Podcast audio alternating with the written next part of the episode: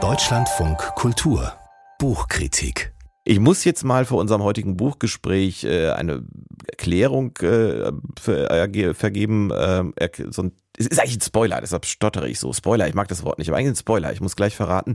Der Roman Die Watsons fahren nach Birmingham spielt nicht in England. Es geht nicht um die Großstadt im Norden dieses Landes, sondern es geht um Birmingham in Alabama. Der Roman von Christopher Paul Curtis erzählt nämlich eine Familiengeschichte in den USA, und zwar in den USA der frühen 1960er Jahre. So viel Dazu von mir. Alles andere erfahren wir jetzt von unserer Kritikerin Dina Netz. Schönen guten Morgen. Morgen, Herr Kassel. Was mich sofort überrascht hat, als ich von diesem Buch gehört habe, ist, dass es mit insgesamt fünf Nachworten versehen ist. Ist dieser Roman so extrem erklärungsbedürftig?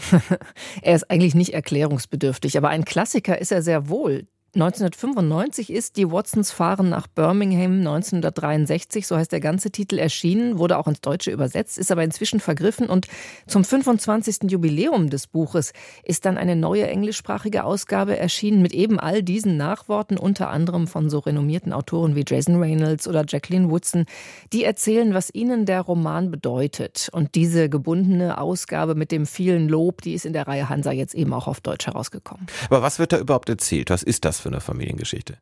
Also im Zentrum stehen diese Watsons aus dem Titel, zwei Eltern, drei Kinder. Sie leben in Flint im US-Bundesstaat Michigan. Und noch eine Information, die am Anfang des Romans kaum eine Rolle spielt, die aber später wichtig wird. Die Watsons, das ist eine schwarze Familie. Der Ich-Erzähler ist Kenny, der mittlere Sohn der Watsons, zehn Jahre alt, und er erzählt so aus dem Alltag der Familie, aus seinem Schulalltag. Kenny hat es in der Schule nicht leicht, zum einen, weil er ein schielendes Auge hat, zum anderen, weil er gerne liest. Er wird auch der Professor genannt. Er ist so ein Außenseiter. Und ein bisschen Schutz bietet ihm immerhin die Tatsache, dass sein älterer Bruder Byron der Gott der Schule ist. Dieser 13-Jährige, der gehört zu den großen Jungs, die die kleineren und schwächeren drangsalieren. So eine archaische Jungswelt ist das. Aber auch wenn die Verwandtschaft mit Byron Kenny in der Schule manchmal schützt, zu Hause muss er immer sehr auf der Hut sein vor dem Älteren. Und von diesen vor allem familiären Beziehungen erzählt das Buch im ersten Teil und zwar ziemlich ohne Außenwelt. Man erfährt auch ganz wenig von der sozialen Situation. Es geht zunächst hauptsächlich um diese recht handfesten Dynamiken in der Familie. Ich hatte ohnehin das Gefühl, das Buch ist äh, eigentlich in zwei Hälften geteilt. Das haben Sie jetzt indirekt schon bestätigt. Auch mit diesen Andeutungen am Anfang spielt die Hautfarbe keine Rolle. Irgendwann kommen Sie dann eben in dieses Birmingham in Alabama. Und ich glaube, das ist der Moment, wo sich nicht nur für diese Familie ziemlich viel ändert. Ne? Genau. Da brechen die Watsons auf, raus aus ihrer wohlbekannten Flint-Welt, denn Byron, der ältere Sohn, hat es zu weit getrieben. Die Eltern Watson bekommen ihn nicht mehr in den Griff und sie entscheiden, dass er den Sommer und vielleicht auch das nächste Schuljahr eben in Birmingham, Alabama bei der Oma verbringen soll. Den Eltern ist bewusst, dass der Süden der USA viel rassistischer ist als der Norden und genau darum geht's offenbar auch. Sie wollen diesem allzu sorglosen schwarzen Jugendlichen Byron die gesellschaftlichen Realitäten vor Augen führen. Also wir schreiben ja, wie gesagt, das Jahr 1963.